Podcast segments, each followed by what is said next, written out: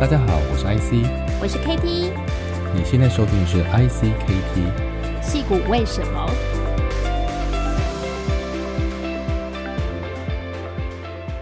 Hello， 大家好，我是 KT。 大家好，我是 IC， 欢迎收听矽谷为什么。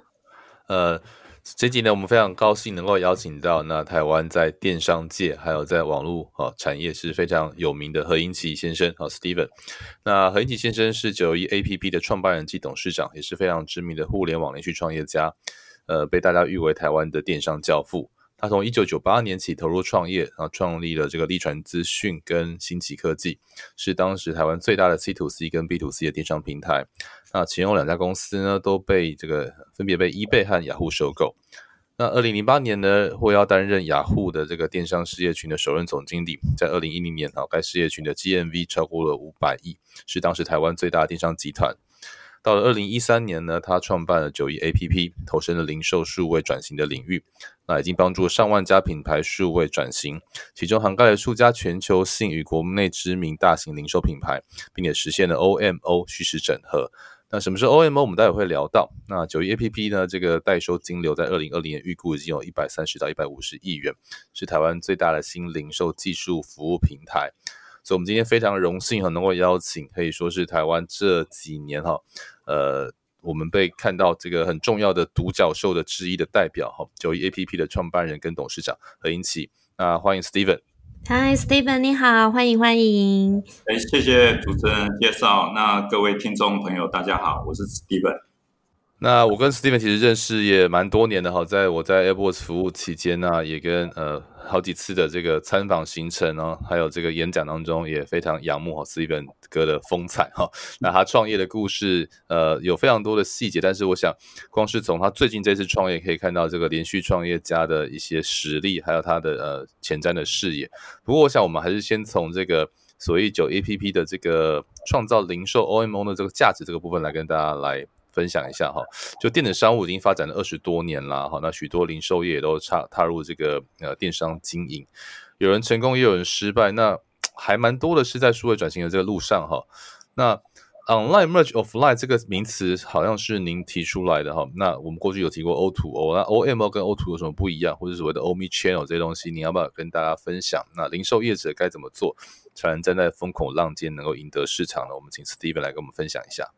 好的，那我想这个 OMO 这个概念大概是好像是17年吧，还是18年那李开复在有一次的演讲，然后他就抛出这样的想法。不过他讲的 OMO 跟951 APP 讲的 OMO 略有不同。那李开复讲的 OMO， 他是因为他是从中国环境跟中国市场来看，那其实中国数业力量非常的强，甚至呢，那实体不但受到很大的影响，那甚至要被合并掉。所以那时候那个李开复抛的是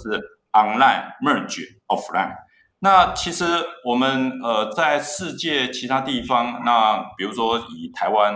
这个我们今天的零售市场，我们自己看到的，其实在整个零售的占比，实体还是占了 90%，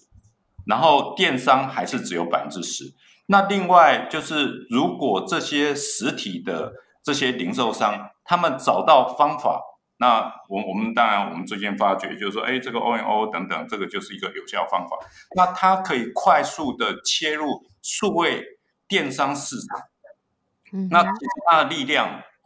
我们现在已经看到，我们有好多的客户，因为它采用 OMO 的方法论，它本来实体业绩是 100%， 结果它可以把电商的业绩提升到 20%、30%， 比台湾整体市场电商占有率还高。那原因都是要打破这种虚实的界限、虚实的冲突。那只要一做的话，那我说，那我们自己在看未来的市场，那我们觉得说，以后电商占比会拉高，可是拉高里面的内涵不一样。也就是说，纯电商的占比，我们觉得说是不是可以持续扩大？我们觉得那是有点问题。那反而是这些实体运用它的本来自己的优势、自己的资源，然后再搭配这些电商跟数位的工具，那反而有很大的成长。那它的成长是双成长，一方面电商成长，二方面实体也成长。那原因是它整个运作的内涵更有效率。所以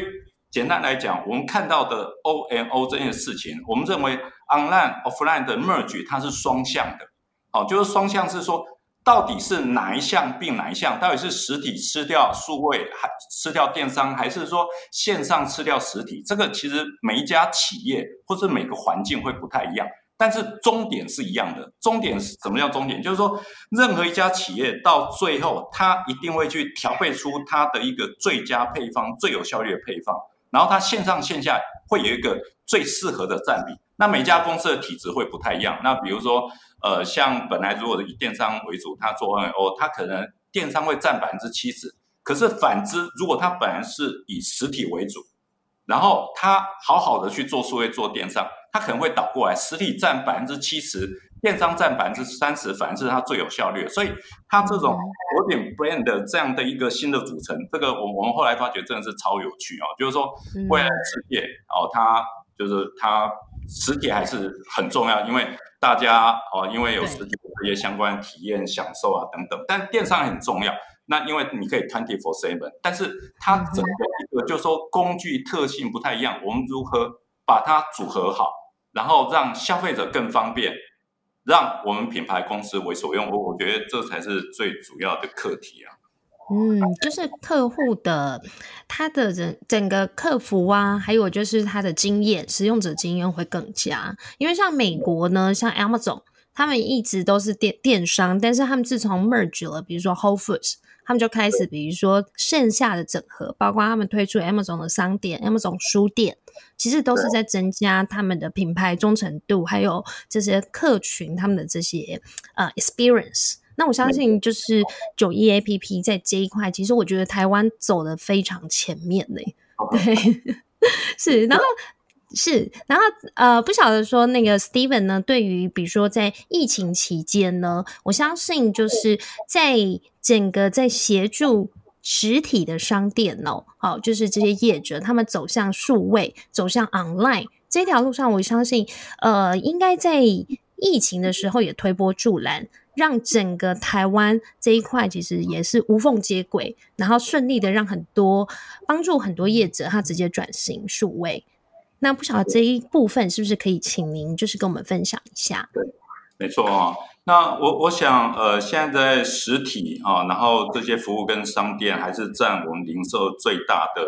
这个板块。那可是疫情来了，封城，然后所有商店被迫 shut down。那在这种状况底下，如果我们品牌通路没有电商这样的工具的时候，他1块钱他生意也没办法做。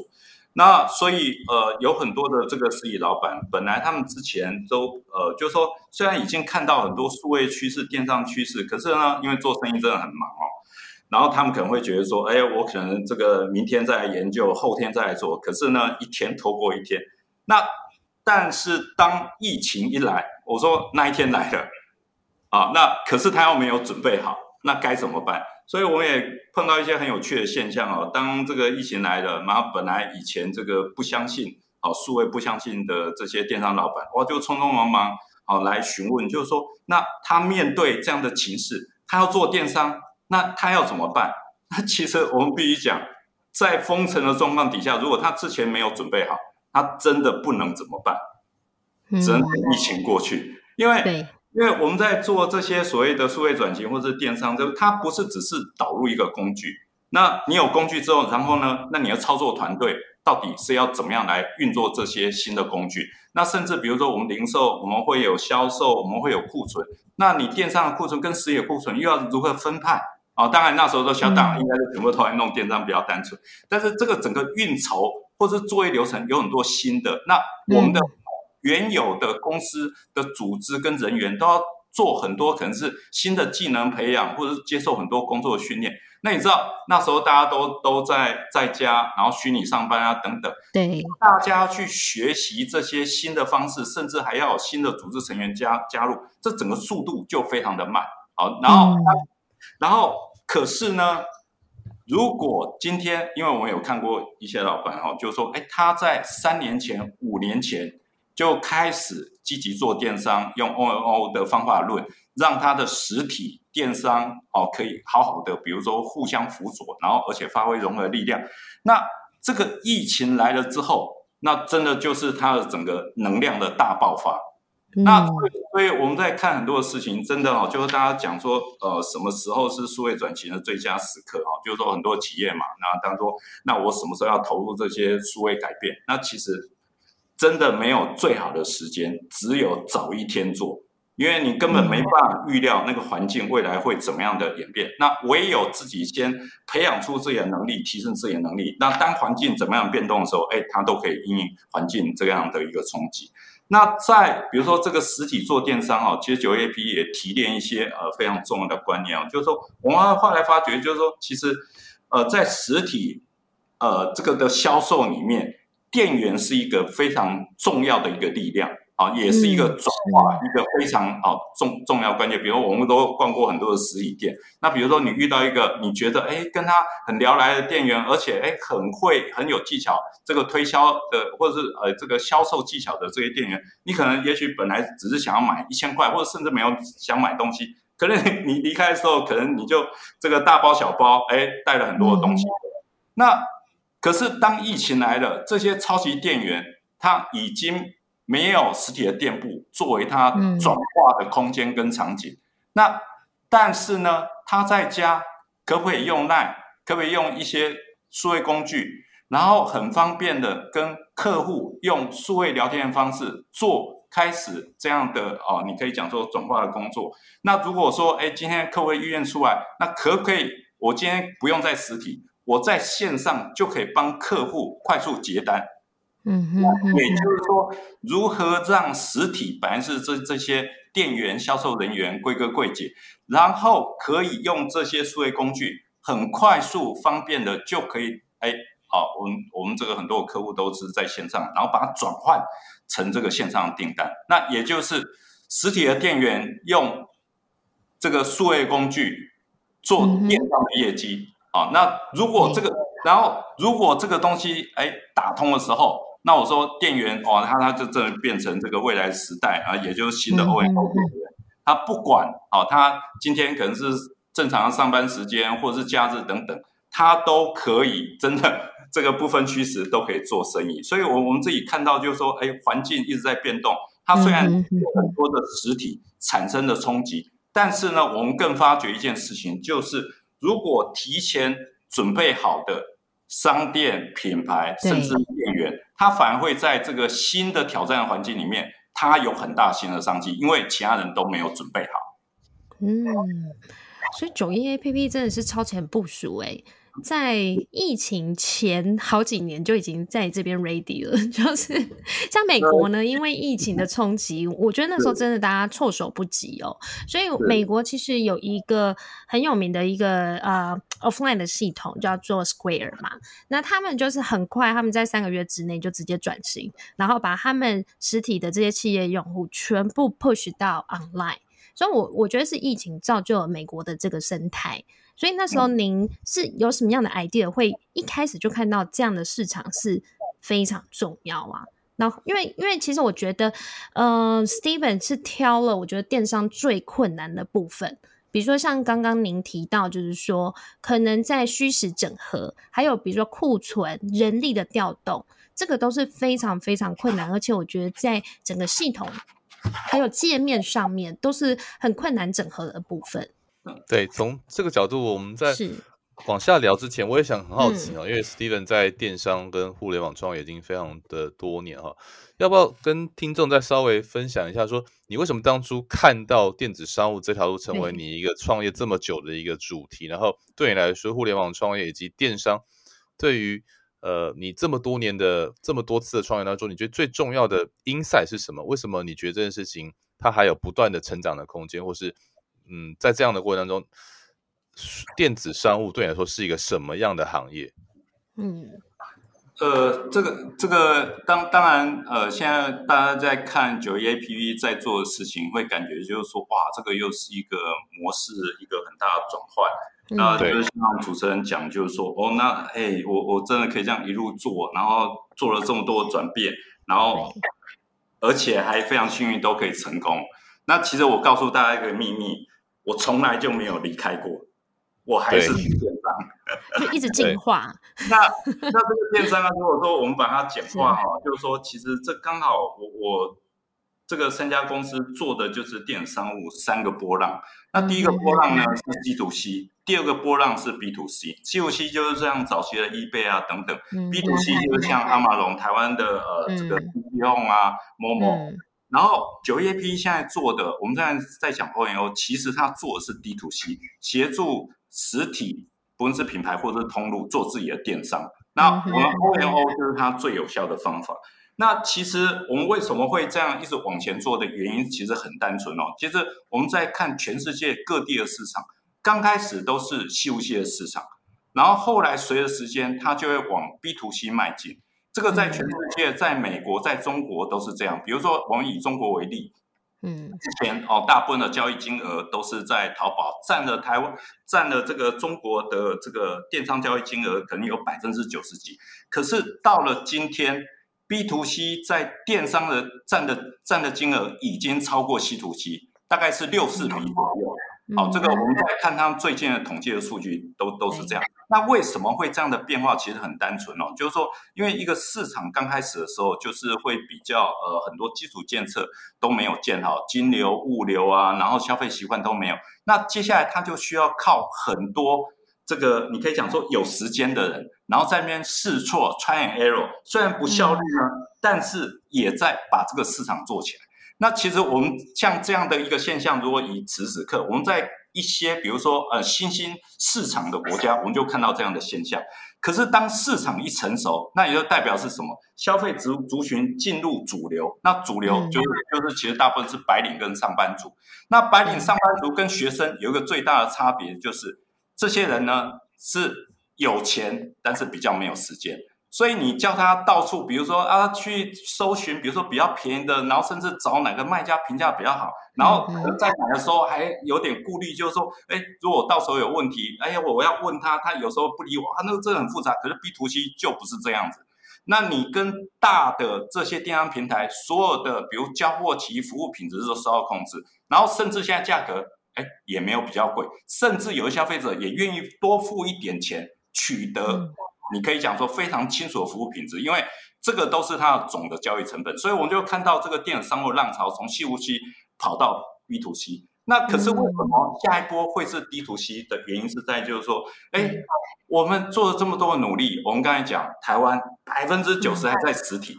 那这些其实他们并不是不需要数位，那只不过说它少了桥梁，少了方法。所以我们在做 D2C， 我们做的事情是说把电商很多的你可以想说工具，它更把它打造成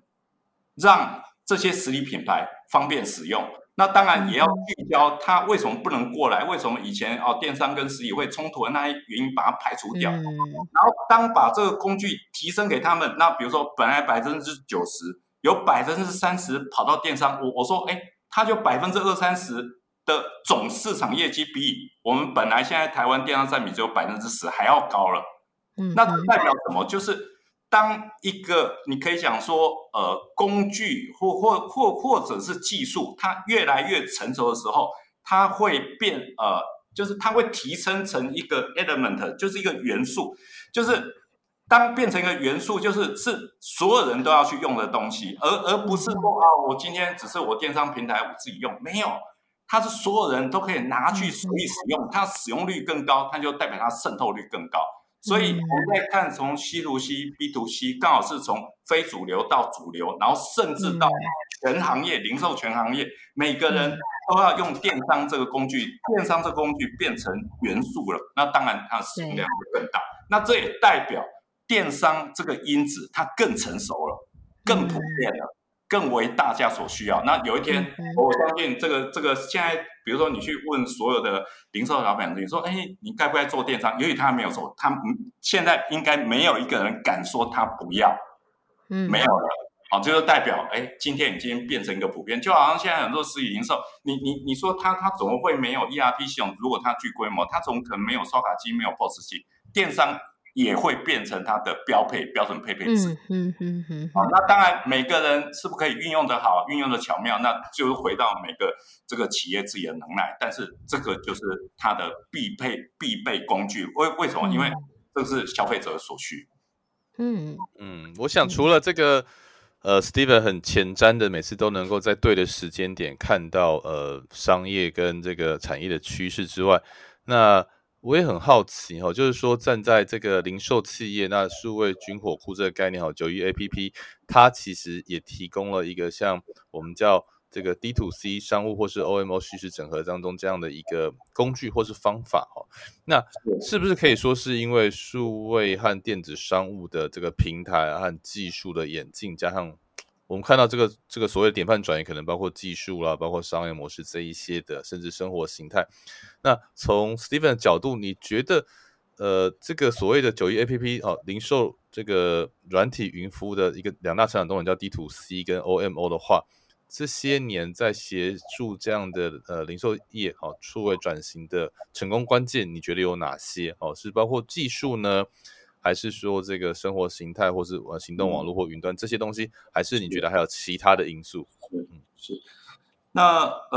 我们在就是服务客户以及推动产业数位转型哦，其实我们也看到很多的这些平台客户面对很多新的数位工具哦，真的他们的工作真的非常的挑战哦，然后从 EC 然后到 social。然后接下来哇，还有更多，比如 AI， 那最近啊，我们知道 NFT、区块链等等，那很多老板都等于是疲于奔命啊。那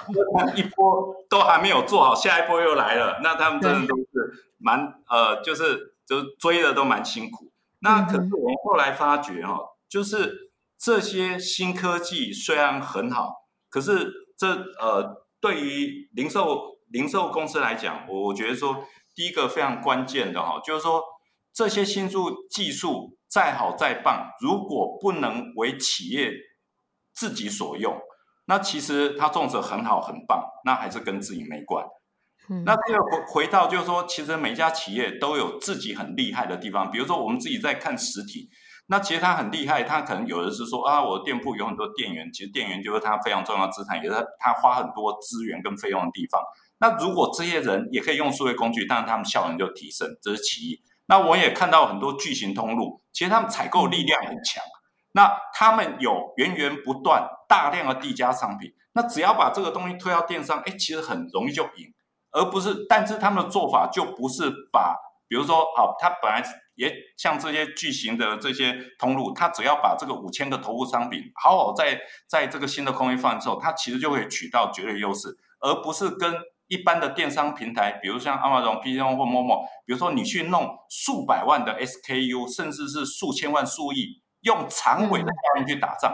那如果你今天实体通路，比如说他在做电商，那用这些你可以讲说电商平台的做法，那他们常常就讨不了便宜，而且常常会失败。可是如果把自己的优势，这些优势是这些。你可以讲说纯电商或者电商平台或者其他人没有优势，把它发挥出来，然后再加上电商这些数位工具，那这个才是他们会不会赢的关键。所以我稍微再做一总和，就是不管这些新科技变来变去，那这些零售企业啊，这些实体，那一定要先把自己的真正的核心优势提炼出来，然后提炼出来之后，你的数位工具或是不是电商啊等等。一定要跟你这个核心竞争优势能够密切结合。那如果不能密切结合，那我说他用了再多工具，他也不会赢。那不会赢的东西就是白做一场。那但是如果这个东西一做，我们后来发觉，其实数位转型没有那么可怕，不是说要做3-5年才会有成效。如果用刚才我们的策略或者方法论，应该是一做哦，我们当然不是比如今天做明天获利，这个太夸张了，而是一做。3个月、6个月就可以看到成效，1年甚至你的投资还可以赚钱。那我说这样的一个数位转型，就是我们看到很多现在实体它真的最需要的数位转型，而不是说哇你就去用新工具，你花几百万、几千万，然后一直用，然后3-5年之后发觉说用错了，哇，这个不单是钱的损失，更重要的是损失了宝贵的时间。那可能这个自己的竞争力就完全丧失掉了。那请问一下，就是91APP 呀，目前现在未来可能比如说发展的计划，除了面向零售市场之外，还有没有其他比如说在你们的工具啦，或者说在整个市场的扩展上面有一些新的计划呢？有的哦，那个其实我们最近我们在餐饮这个类别啊，我们就有更多的那大家可能会觉得奇怪，就是说哎，那餐饮跟电商有没有关系？有的哦，现在有一个新的名词叫做餐饮电商。那大家可能会觉得很奇怪，就是说那餐饮为什么要做电商？哦，那其实原因也是跟疫情很有关系。以前餐饮它可能主要是做内用哦，然后它可能就忙不过来。那疫情来了，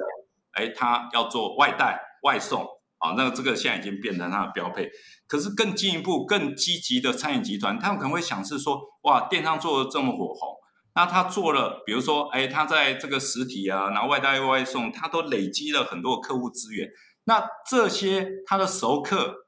他的 VIP 客人，能不能除了比如说内用、外带外送，还多卖给他更多他们的好产品？那电商就是最好工具。所以我们大概在去年，我们就碰到很多餐饮集团哦，那他们可能要找，比如说本来的餐饮科技服务商。那从比如我刚才讲餐饮这些各种系统管理、外带外送，甚至到比如说这种进阶的电商系统，那这些餐饮集团也找我们，就说哎，那我们这个电商做得很棒哦，都蛮有口碑跟指标性，那可不可以往餐饮科技那边，比如啊定位啊等等那样去做？那其实后来这个就很有趣哦，就是说我们后来发觉，其实两边呢都各有它的 domain know-how。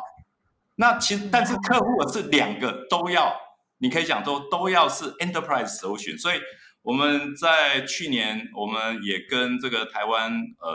就是最大的餐饮科技服务公司，我们做了策略合作，然后把我们两个产品跟系统打通，哎，然后这个就解决了这个餐饮集团的问题。那我们预计在今年上半年。啊，陆续我们这些比如说签约的这些餐饮集团啊，然后它这个就是陆续我们就会把我们整合好的服务把它推动上线，所以这个是我们再往下一步我们认为也是一个蛮重要的市场，因为在整个 to C 啊的市场里面啊有两大区块，一个零售呢，另外就是餐饮啊，那只不过它切入的方式会有不太一样，那但是对9APE 来讲。我们都还是要把我们电商这样的方式，然后把它更极致化，然后甚至更元素化，可以拆解出来为不只是零售所用，甚至可以为餐饮所用。好，所以其实我觉得蛮有趣的，就是说我们过去对电商的想象可能就是比较是零售啦，然后这个物流跟金流这一类的问题啊，那包括前台后台，那餐饮业进入这个电商，应该说餐饮一直都是电商其中一块，但是所以在相较于过去我们看到这种服务型的电商和这个物流型的电商，您觉得怎么样跨越这样子的一个不同的领域？那对于91APP 来说，你们觉得你们最核心的一个竞争力除了您多年的这样的管理实战跟产业趋势之外，你觉得最重要 91APP 对于客户或对消费者来说，你们最特别的地方是什么？其实我们在产业类别来讲哦，就是说我们是一个 B2B 的服务商，那我们的 TA 呢，协助的主要就是这些实体品牌跟实体通路啊，或是实体餐饮啊，这个大概是最主要的我觉得差别。然后这个会跟这个所谓的平台型的会有比较不一样哦。那因为所以我们在服务商，我们是说我们是 B2B 的电商服务商，那就产业来讲，其实就协助我们的客户做 D2C。那今天我们的客户为什么会从，比如说他当然也可以在 B2C 上架，在那边卖东西，那为什么这些客户在 B2C 做了一阵子之后，那他们发觉他们就需要去做 D2C， 原因是说唯有把自己线上线下全部把它从整合到融合，那他才会发挥最大的效益。那也就是说他一定要把会员的 ID data，然后所有的你可以讲说资料做一个有效整合，那你所有的 incentive 不分线上线下，让客户都可以方便，他的消费者都方便可以去使用。可是这个反之，如果他去用别人的平台，那因为这代表是说这个就是平台的会员啊，那平台的可能是优惠，那有很多事情它就不能做，所以我们就可以观察到，就是说其实比较大型的品牌，当它在平台的业绩如果已经占到 10% 到 15% 的时候，因为有的那个发展很好，那它就会有一个往自己做自己的电商会员到整合一个强大的需求就会出来啊，因为这个从会员啊到以及这些相关重要的资料才能够汇聚在自己的手上，但是其实这个主要的目的倒不是想要控制资料啊，这样一个比较低层的问题，而是如果他要做更极致的服务体验，那唯有他要更了解消费者，他才能够做好更多的这些事情。那当然他就要把他很多资料累积起来，然后他做的相关服务也累积起来，然后一层一层，那当然他的服务就可以一直提升跟极致化。那如果今天他把他的销售商品或者服务都是委由其他平台，那其实这些相关的资讯都累积在平台身上，这当然这也变成他平台这些平台它最大的你可以讲说资产，所以 9APP 大概就是切这个区隔。那我们如果有整个市场板块，当然我们自己就看到就是这些客户那这些品牌啊通路啊，他去做自己的啊，你可以讲说电商做自己的，你可以比如说这些 CRM， 我们觉得说这个生意大概应该是最大的生意啊。如果说我们从产业的观点来看，发展空间最大，所以就是说，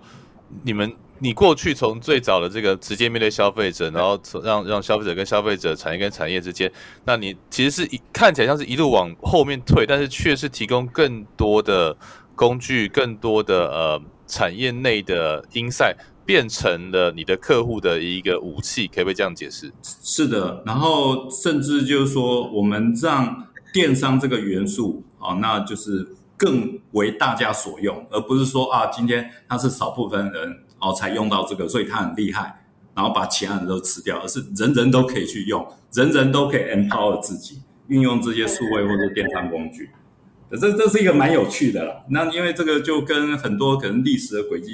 历史的发展，那个都真的很类似哦，就是有点像天下大势，这个分久必合，合久必分啊，这个是很有意思的。是啊，91APP 近年在台湾的数位产业还有市场上，我想也开创了一个全新的里程碑哦，在去年成功的挂牌，然后成为台湾第一家原生 SaaS 成功上柜的公司。那我相信有非常多的这个软体新创其实大受激励，那这样子的这么好的一个成绩哦，其实我觉得也让很多的投资人重新看待台湾的新创产业，还有就是市场哦，可以得到一个很好的 PE ratio， 然后也在上市的这个过程以及上市后的成绩呢，得到很大的回响哦。所以也想请问您哦，对于这个台湾的新创以及相关的数位软体公司呢，未来如果走向资本市场有哪些建议？还有就是91APP 在市场上的定位呢，在资本市场上面的定位，你们是怎么去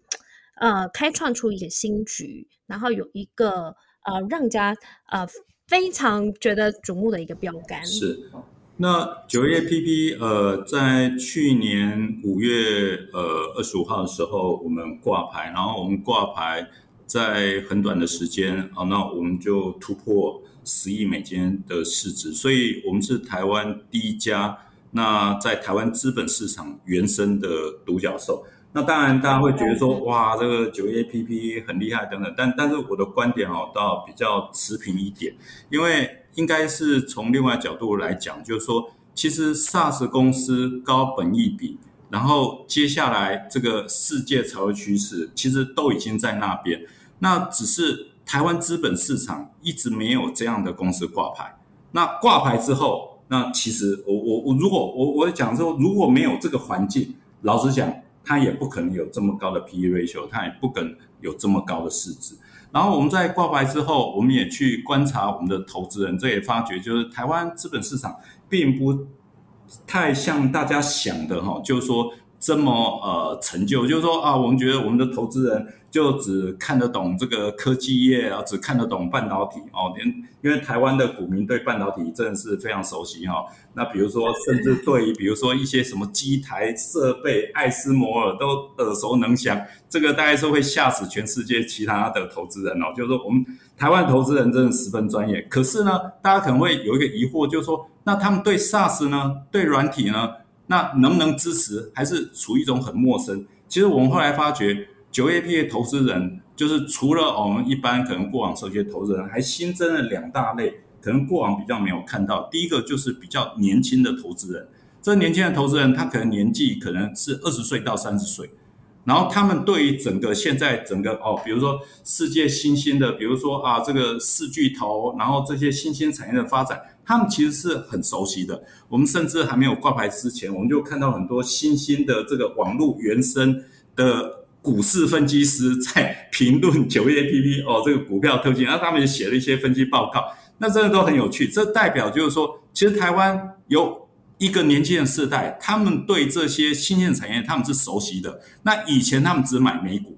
那可是现在台湾可以买了，当然 9APA 就会变成他们投资标的。那另外一个族群，那就是外资。那其实大家看外资就会觉得说啊，他们以前不是都是买科技业、半导体啊等等。其实我觉得现在在投资 9APA 的外资，它还有一个特性，它就是对台湾非常的熟悉。因为其实现在对世界台投资人，我们不可讳言的哦，他们通常第一个问的事情是说，如果我要投台湾的公司，那第一个问的就是，那台湾的战争风险到底是怎么样？我想这个题目没有人回答了，因为这个已经快要变成一个信念的问题。可是大家千万不要忽略了，台湾的有一些非常优秀的外资，它在台湾的投资的部位是非常巨大的。好，它是数千亿台币到上兆台币在投资，而且一直在台湾市场。这些资金，它对台湾，比如说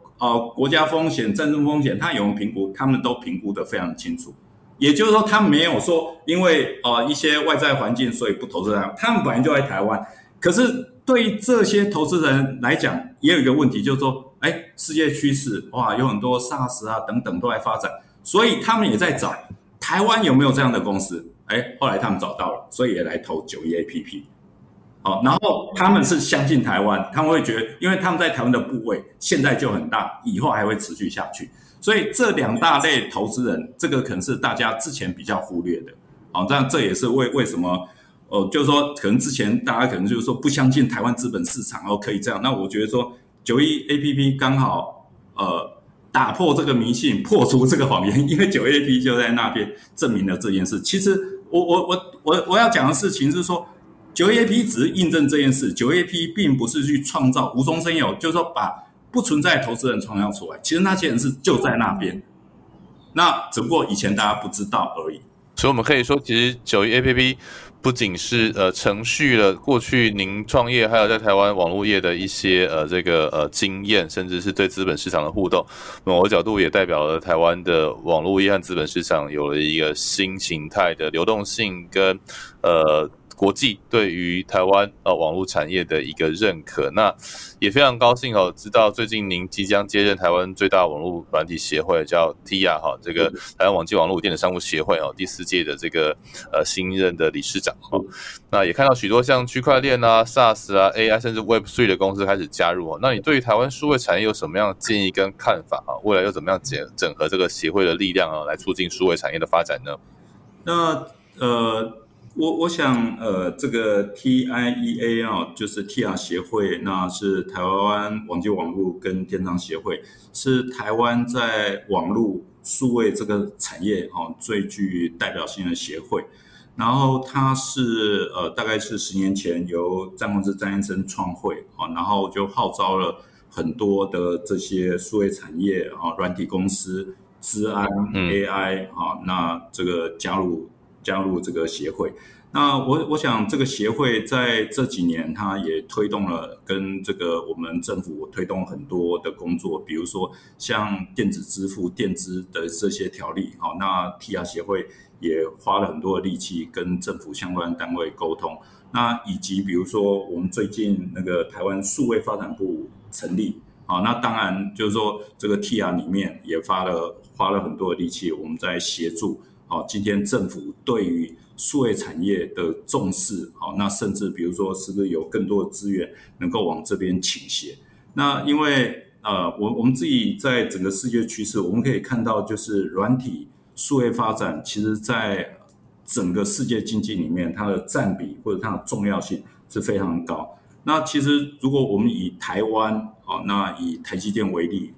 今天它会那么成功，那当然。比如说，这个张忠谋张先生以及台积电，比如说历任的这些，比如优秀的人才，当然他们绝对是功不可没。可是如果他们没有台湾国家，然后从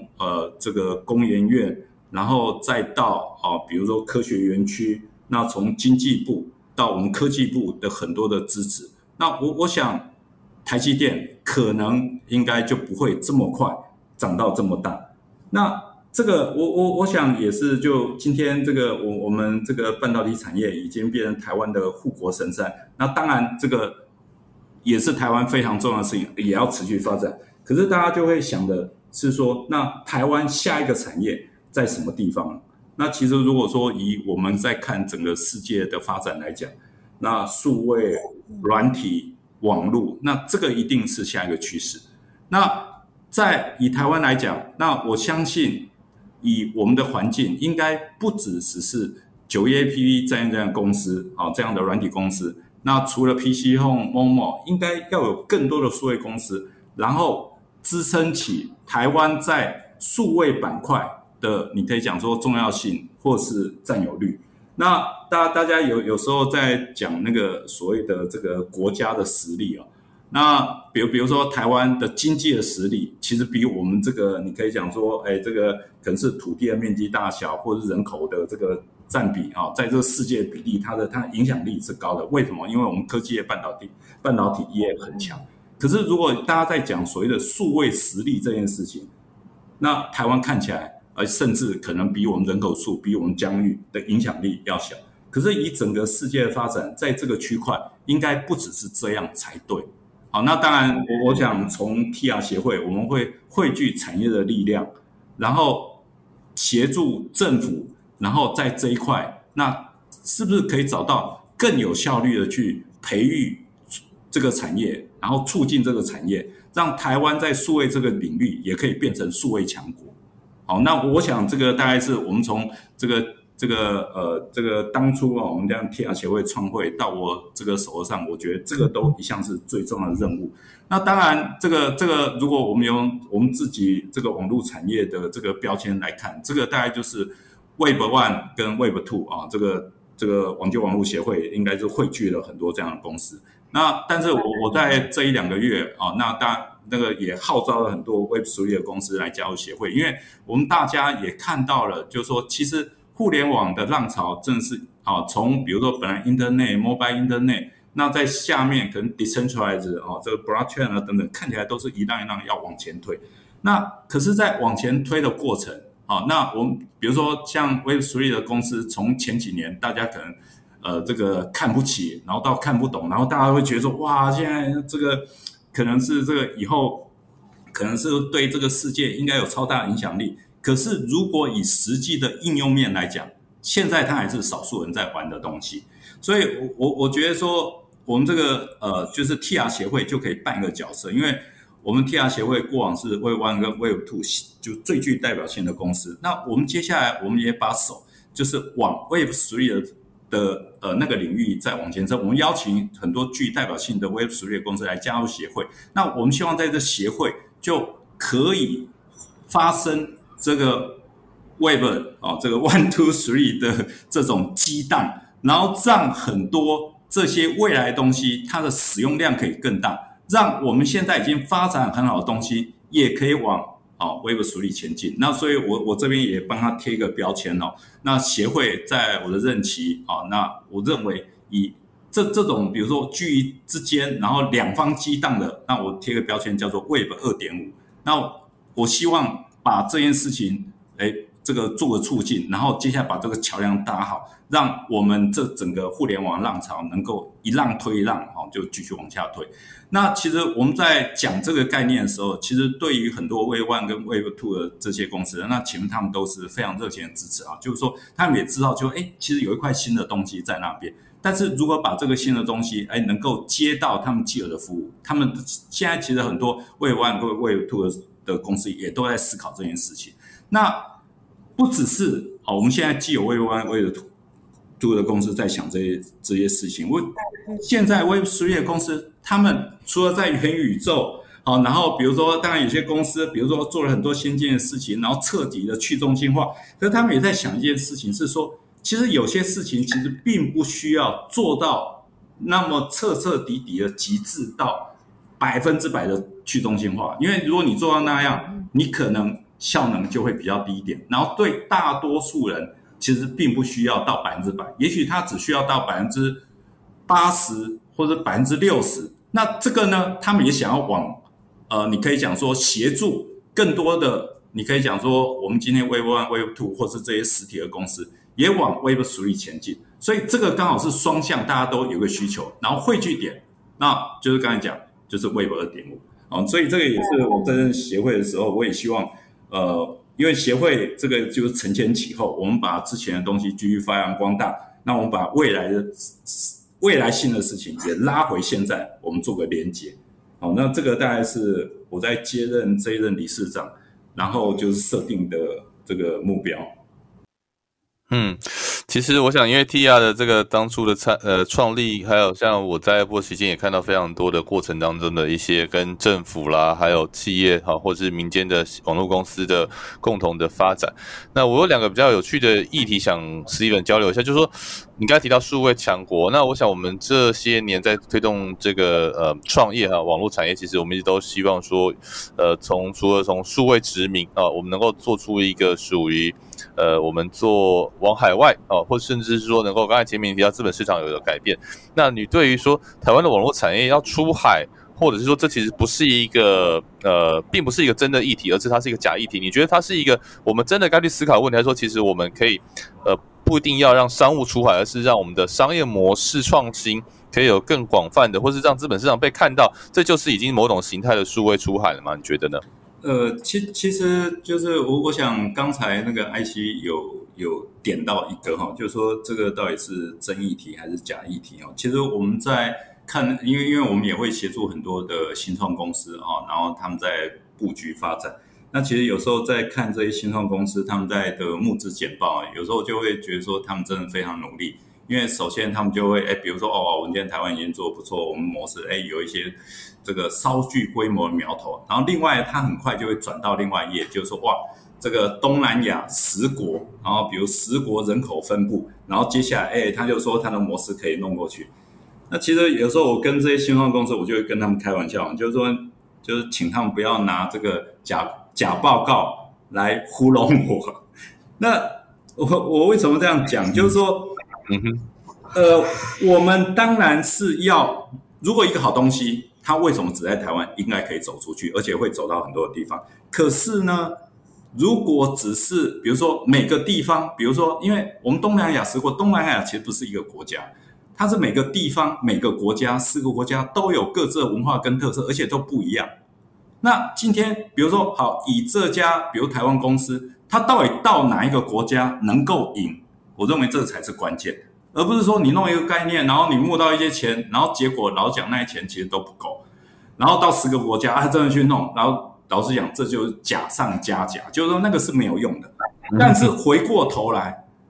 那其实如果以9APP 它的运营方式，但我最后也会讲一下，就是我认为9APP 也不是唯一的模式。如果以9APP 的模式是什么？我们把一个可能在很多地方可能韩同中国等等，可能都不是太看好的模式，但是因为台湾这个地方因为它可能比如说因为它有它的特色或者它的状态，也许甚至我讲说我认为台湾的像互联网的竞争其实它不是那么激烈，